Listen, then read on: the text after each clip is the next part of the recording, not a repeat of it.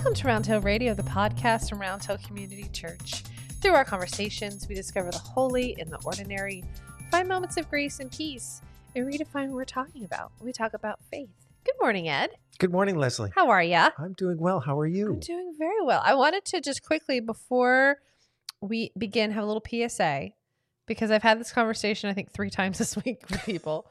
and I just want to extend it to our audience there are two ways you can enjoy our podcast. Let's hear them. Well, I mean, there's actually probably hundreds if you think about it technically, but we have an audio version, which you can listen to in your car, on your phone, through Apple Podcasts, Google Podcasts, or wherever you get your favorite podcast. Uh, or you can watch us on YouTube. Isn't that cool? It's very cool. I know we did have that. That was a surprise for some people. it's a surprise. well, because for so for so many people, podcast means one thing, and so a Yes. video kind of feels like a different thing. Yep. So I just wanted to shout that out That's good. because I you. actually some podcasts I will prefer to watch one way, Mhm. or I'll catch it kind of in one or two ways depending on what I'm doing. Yeah. I often listen to podcasts while I'm driving. Oh, so nice. I will listen to them, Sure. obviously, in that situation.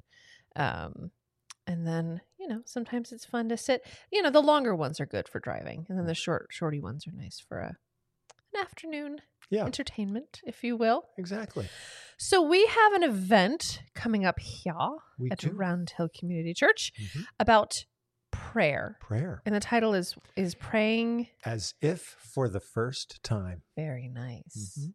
Very, very nice. So, what is it? What Let's is it? start there. Let's start. What is the event? Let's Yeah. start with the event. So, Gary Gunderson, uh, the Reverend Dr. Gary Gunderson, Mhm. and his spouse, Dr. Teresa Cutts, are deeply affiliated with Wake Forest University. They teach in the Wake Forest uh, University School of Medicine and in the School of Divinity. Ah, They've been very involved, both of them, in public health work for their entire adult lives. ah. Um, so, some years ago, I got to know Gary through his writings, especially through his wonderful book, Deeply Woven Roots, which we used as a sermon series here back at the beginning of the year. And um, when I was uh, studying that book, I reached out to Gary and told him I was going to do that. And he asked me if I had was aware of his newest book, ah. which is a very slender volume about prayer. And it actually contains the prayers which Gary has written, I think, especially over the last two to three years. They're beautiful prayers, honest and uh, forthright and bold. And I just really loved them. And the other thing he did was he set these prayers, uh, put them in a video context. So for those who are visual learners, Mm. it was really, really beautiful. Gary himself said, uh, Look, um, I'm working on this book. I want to bring the book out into churches for workshops. What if I came up to Round Hill Community Church in April at some point and hosted a workshop? I love it. So he and Teresa have just started to go out to work with local congregations to deepen their experience of prayer as it relates to their ministries. And Mm. he has a wonderful, he has several definitions of prayer, but one of them is prayer is, is a spirituality that strengthens your civic muscle, interesting. right? So it's something that really gives you the wherewithal to do what you want to do and are called to do out in the wider world. So he's going to be coming on April the 23rd Mhm. and it's going to be a four hour workshop 10 to 2 including lunch and uh, anybody who's interested can register through the church office Mhm. and uh, we're really looking forward to it It sounds like a wonderful, a wonderful experience, especially, you know, post Easter. mm-hmm. exactly um, and all of all of that good stuff. So when I think of prayer, I often think of like the phrase. I do this at my house. I don't know if you do. When I'm when I'm about to tackle something a little bit challenging, I turn to my husband. I go, "Pray for me." yes oh my goodness right Just send send something good out there because I can need it for this task I'm about to do. Um, do you do you do that? Is it, yes i do Okay, good. and isn't that it, what's interesting about it leslie is how the language of prayer is so woven through our daily speech right, right? Pray for me hmm and uh, sometimes it's it can be kind of a little throwaway comment Right. right, Yeah, that's a little flippant sometimes, for Sometimes, sure. Yeah. but but also then of course there are the other heavier occasions when people are saying i'm going into surgery would you pray for me sure. or someone in my family has a need would you pray for them Mhm. And I would say this is probably the most frequently received request for pastors Sure. is that people come to us all the time and say some something is happening here in the life of this person. Would you also add them to your prayer list? Which in itself is an interesting thing because we have checklists, to-do lists, Mhm. and we also have prayer lists. Sure. And I still have devotional books that people have given me over the years, which will have at the beginning of the month this month's prayer list. Nice. So the assumption is that you're carrying a certain number of people in that list, Mhm. and it may carry over from month to month. But Mhm. you know that really describes prayer as a kind of work, sure. right? A It's- discipline. It's a discipline. Yeah, I think Yeah. Shannon and I, I want to say, chatted about that a little bit when we were discussing the spiritual disciplines a Mm. few months ago. You can catch that episode here at Round Hill Radio. Yes. Um, so it leads to a obvious question hmm of what what is prayer? What is prayer? What is it? What are we doing when we pray? Yes, Right. yes. It's a when you stop and think about it for a moment, it's usually um, a question that halts us in our tracks, right? I mean, it's what exactly is going on? Mm-hmm. I think if you talked with uh, 20 different people in any congregation on a given Sunday, you'd get 20 different answers to this question. Sure. Uh, some people are just hoping against hope. For them, there's a great mystery out there, and they are sending their prayers in the direction of that mystery, and they're hoping. It's Sure. not to say that they aren't sincere, they are, Sure. but they really don't understand what that mystery is. Um, not that we can ever necessarily understand it. Others feel uh, when you ask them about their prayer lives or their experience of prayer, it's like they're sitting down with their best friend Mm. and they're having a one on one conversation with Jesus right in the room where they're praying. So you get those two extremes and everything in between. Mhm. And I, I, so I would say, and uh, this is kind of a difficult word to use for this, but it was a word that was given to me by somebody in the congregation at Round Hill Community Church. He said, you know, when he thought of prayer and God, the word that that occurred to him is the word transcendent Oh. right? It transcends everything that we know, Mhm. it transcends our understanding, and yet there is a personal quality about it, Right. right? Right. And I think those are the things I've always tried to hold together in my life that Right. whatever I think about when I think about the word God, it's transcendent Mhm. and it's personal. Well, and that personal connection is unique to um, certain faiths, I would say. Yes. Right. I'm thinking of sort of the inter. If I get to my, if I get this phrase right, the inter intercessory Mm-hmm. prayers you Exactly. of of praying to a saint or to Mary, if you will. I'm thinking of the That Catholic. Church hmm um, as a as an as a mediator, Yeah. if you will hmm um to pray on our then to pray on our behalf. behalf.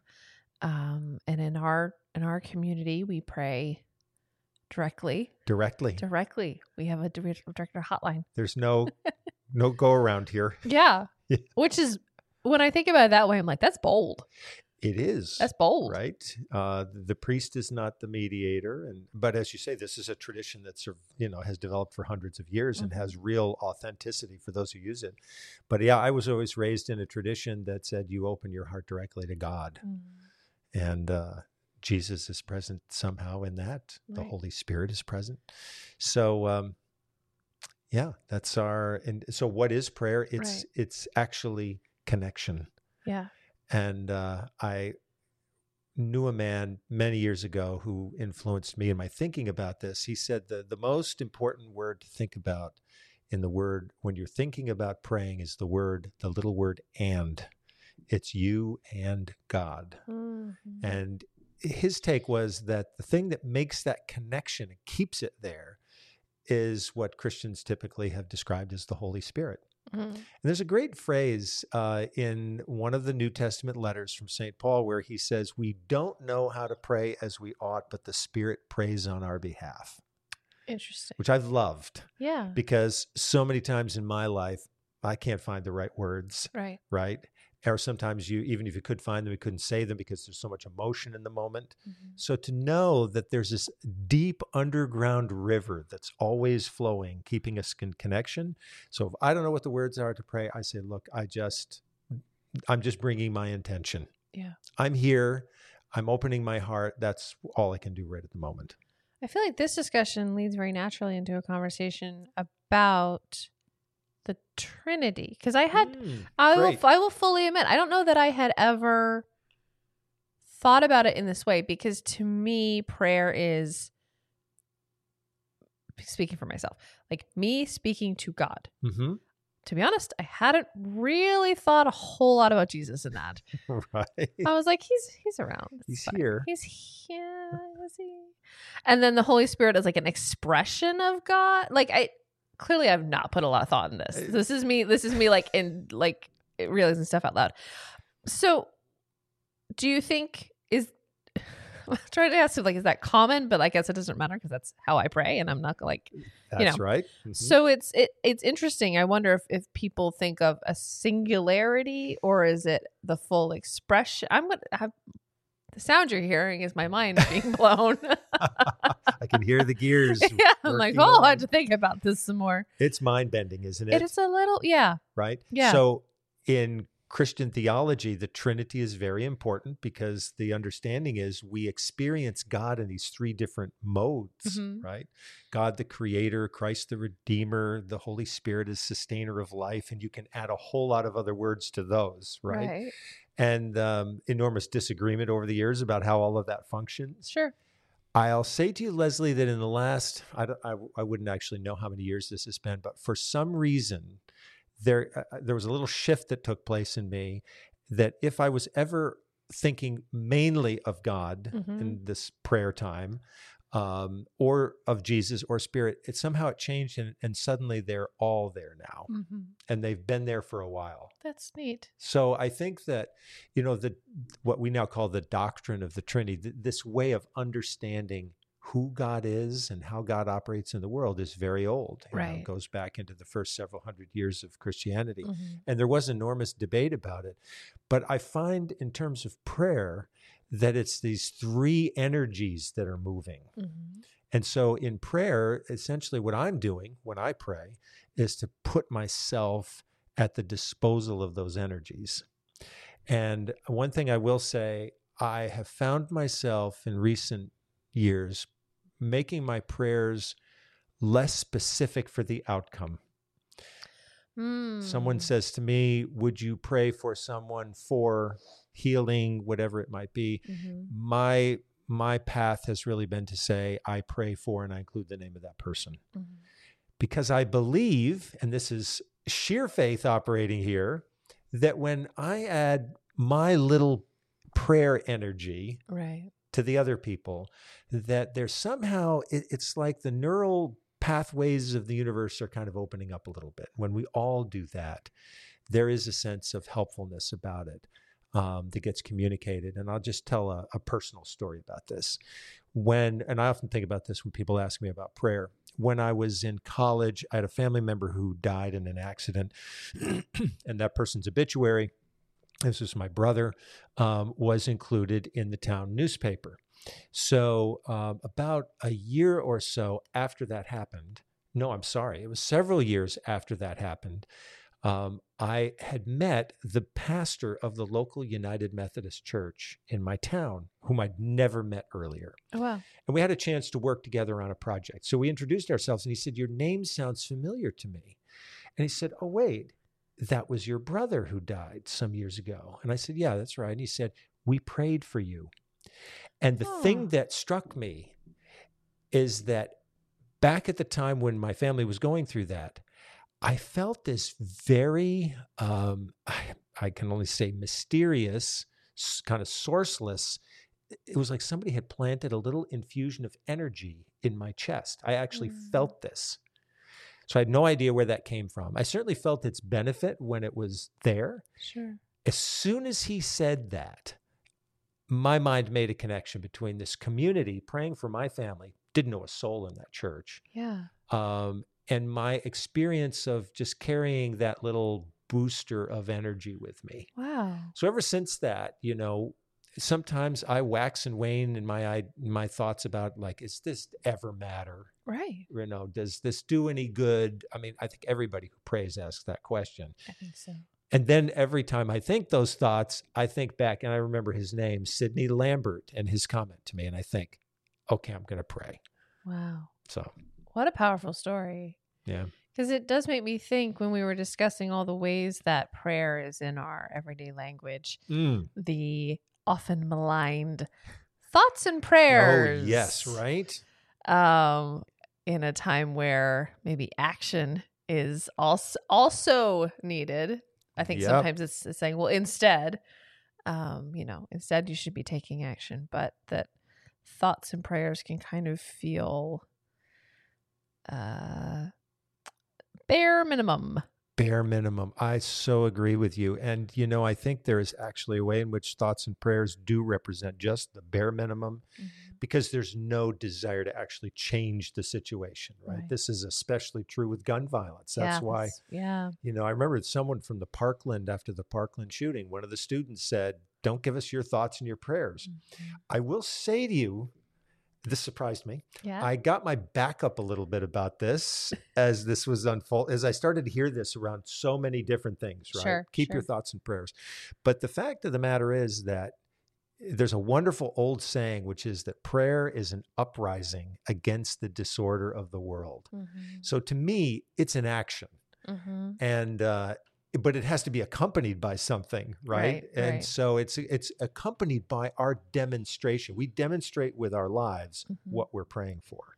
Mm, mhm. And that's what that's what gives thoughts and prayer substance. But if there's no demonstration Right. that we're backing up our prayer, we're living out our prayer, Right. prioritizing that value, then then it's just you're right. It's barely the minimum Right. or worse. That's an I, I appreciate that perspective because sometimes it just sort of feels like, yeah. I mean, I uh, sometimes have that thought of like, what, what are we doing? Right, doesn't it? you know, like you know, we have these huge things and we're praying, and I'm like, this doesn't, this doesn't make me feel any better, eh, which isn't probably the goal, but it's like it doesn't make me feel better, and are we actually doing anything? Right? There's like You this know. big void, right? That we're not sure that anything is Yeah, I mean, this is really an act of faith. yeah, right? The thing I love about this is one thing I, I really love about the Bible that there are 150 Psalms uh-huh. in the Bible. And if anybody thinks that prayer is like a smooth ride to the ocean, just go read the book of Psalms because they're angry. yeah, And, you know, hello, is anybody there? Yeah. It's that kind of thing. And then they, oh, so they're much. wonderful, I right? love them so much. Nothing is held back. And I think that's why in in monasteries across the world, they chant through the Psalms every single week because they keep grounding us. It's like the human experience, Right. And if someone says, Well, wait, you know, you don't feel that angry all the time, the answer is usually, but someone does. oh yeah, right. So yeah. I'm kind of that person's voice. And I'm I'm remembering that it's okay to have the voice of like, is any hello, I haven't gotten an answer here in a long time. I have to tell you, there's this amazing woman. I don't know if she's on Instagram or TikTok. I don't do TikTok, but those things always like cross pollinate. Yep. And she's standing in a field in her bathrobe, screaming. But she's like, today, I'm going to try to back away from the mic. She's like, today, I am going to take life and I'm going to give it a big hug. and it's going to be great. She's like in her bathroom, right. barefoot. Yep. She walks towards the I camera. think she's I like, can picture. yeah. She's like, it's called manifesting. Look it up. it gets Oh, me that's every time. wonderful. And just this idea of just shouting your intentions into the void. Right. And just this open. She's so open. She- I, I adore every moment of it. Oh, that's what a what a sweet image. it's well, great. and, and I think even if we don't go out in the bare, you know, barefoot in our bathrobe in the field, White puffy bath. It's great. right? We've had those- these moments. Yes. It's a great image. I feel I feel like because she she is so there's something about it that's so like we kind of all wanted to do that, No kidding. right? Because sometimes I think we think of prayer as like Oh yes. and contemplative Oh, and calm, and sometimes you just want to shout into the void at the top of your lungs. I knew a woman who was a youth director of a church in Vermont, and she used to take her. So every year she'd kind of have a new group of students in her youth group. Yeah. She would give them copies of the Lord's Prayer, Yeah. And they would go out into the woods and scream it Nice. at the top of their lungs. And you know, these kids would be like, Our. Father who art, you know, just like Yes, little timid. No, yeah. she said, that's not going to do it. You've got to push through this. I and love she would scream these words at the top of her lungs. And I thought that is a great way to teach. I mean, these, these prayers are usually great, energized collections of words, right? And she had these kids um, just just doing that and getting engaged. Yeah, we were like in the safe zone most of the time. Right. The Psalms are probably screamed. Most of them are these people in their bathrobes. That's what it seems like. well, I think I I remember being on, you know, some like youth retreat thing that we would always do in Atlanta, Mhm. and like, oh, I should read my Bible. I should read Right. my Bible. That's the thing I'm supposed to be doing, right? Apparently. ever ever obedient Leslie, like, oh yes, that's what that's what being a a 14 year old Christian looks like. Yes, I'm gonna see here in my Bible. Um and I stumbled upon the Psalms and I stumbled upon the Song of Solomon. Mm, And I was like, well, now things are interesting. right. If that's prayer, I want. I was like, "Now- well, now I'm in. like, See? okay, then you just got to find the right book. here's what we're looking for. It was just like, you know, there was something more human about it that that spoke to my 14 year old angsty heart. Absolutely. You know Beautifully so. Good. th- Good for you for stumbling across that. I was just flipping through, just Yeah. flipping through. I was like, oh, this is what did oh, is this, is this is this a typo? What's happening here? right. this, this guy's angry. Yeah. It's all good. you know and it's like you think i feel like i don't know if like you picture the bible and it's this very like serious thing and it's Yeah. this- you know i had this impression of it i think as a young person you know it was read from the pulpit by very serious people Oh, right. Our you know. understanding of those texts has been shaped by the limitations of the voices who preached about them. Mm, So, you know, if people if people communicate about the Bible with a voice that's not their natural voice, it already becomes something unnatural.